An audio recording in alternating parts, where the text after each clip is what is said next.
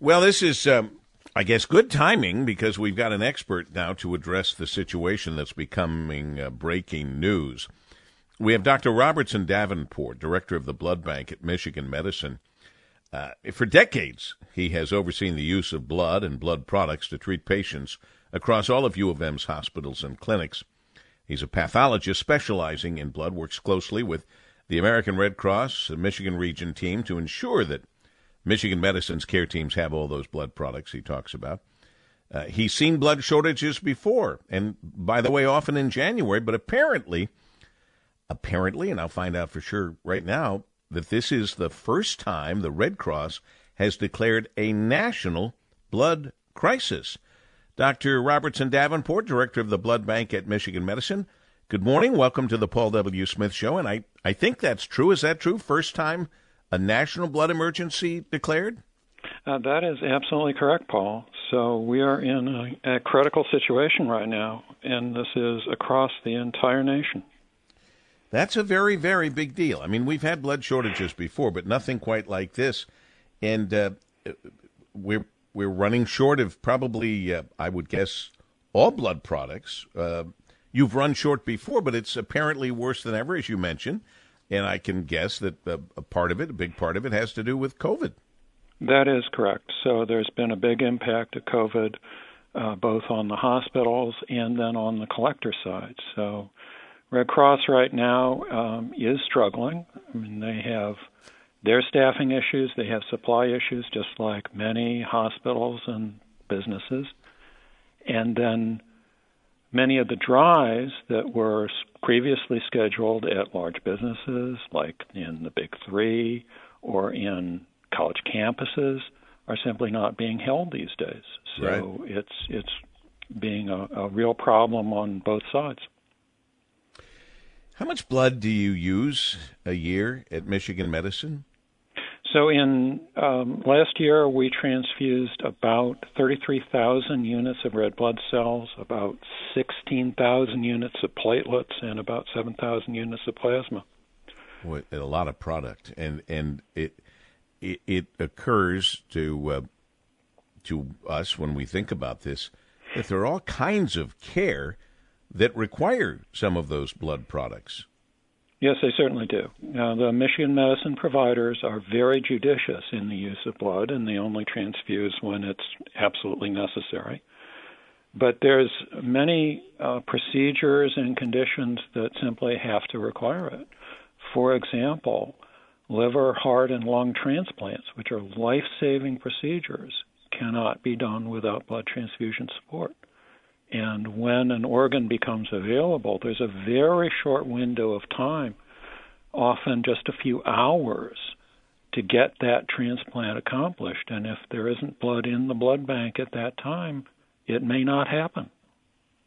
Have we had circumstances and situations already where elective surgery is is being canceled or delayed because of this shortage? At the present time at Michigan Medicine, fortunately, we have not yet gotten to that position. Now, this morning we have about a one to two day supply in the blood bank. So, for our expected usage today, we should be okay. But if there is an unexpected usage, a trauma, for instance, an aortic dissection, that could significantly impact it and we are reliant on daily resupply from Red Cross, including Saturdays and Sundays. Dr. Robertson Davenport, director of the Blood Bank at Michigan Medicine, a specialization we don't generally think about, but obviously uh, the position exists, and you've been filling that position and doing what you do. What's different about this January? And because we had the pandemic last January. That's correct. So this year, there are many more of the uh, scheduled procedures that are being done that weren't being done last year.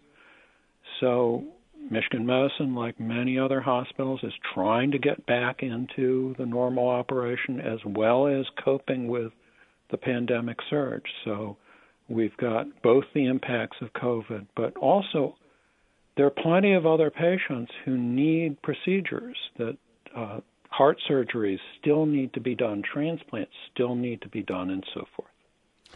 You know, I'm I'm happy to see when our kids uh, get involved in trying to help and realizing we've had shortages uh, for years. Nothing quite like this one nationwide, a national blood emergency.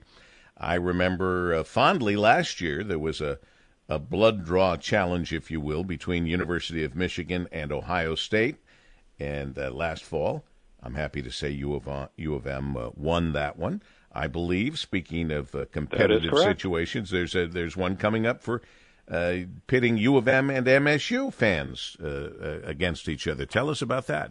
That's correct. So there's the Winter Challenge, which is coming up, which is involving U of M, MSU, Penn State, and Wisconsin, and it's from January 18th through February 22nd. So you can go to redcrossblood.org to find a qualifying blood drive and I look forward to very healthy competition between the schools. it's healthy, healthy competition, isn't it?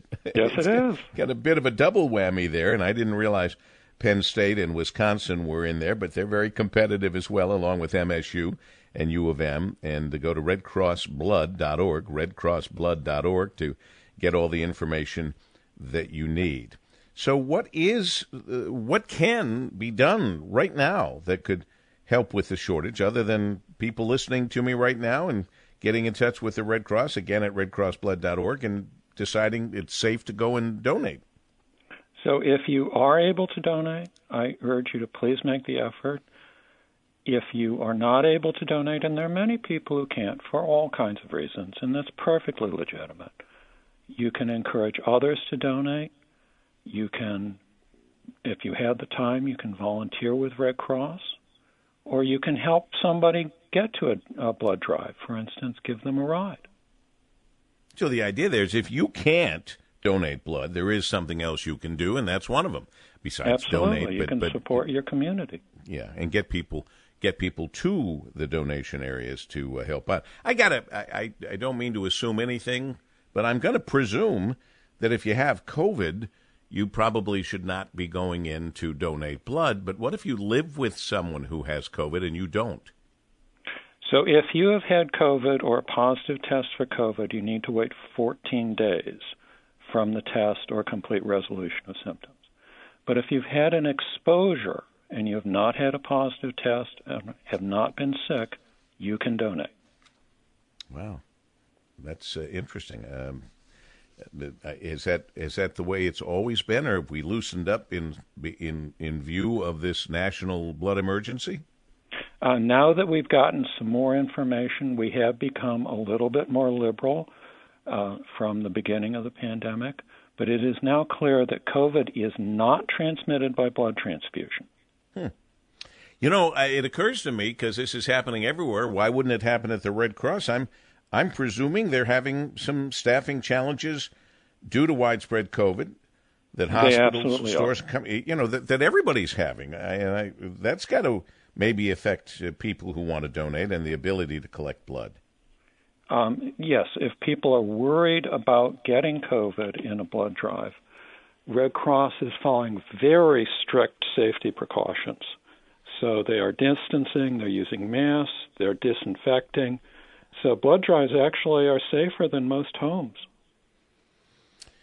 You know, it, it, reminds me of what doctors said at the beginning of all of this that they felt safe going to their hospital job safer than going to the grocery store. I agree. I go to the hospital daily, I go to the grocery store every week, and I see a distinct difference. Okay. Doctor, thanks for your expertise. Thanks for your help. We really appreciate it and you. Thank you much. Thank you for having me on, Paul. Dr. Robertson Davenport, the director of the Blood Bank at Michigan Medicine for decades, overseeing the use of blood, blood products to treat patients all across U of M's hospitals and clinics. He's a pathologist specializing in blood, working closely with the American Red Cross Michigan Region team to ensure that Michigan Medicine's care teams have the blood products they need for their patients. But this is the toughest time ever. There's a national blood emergency. As we continue on WJR,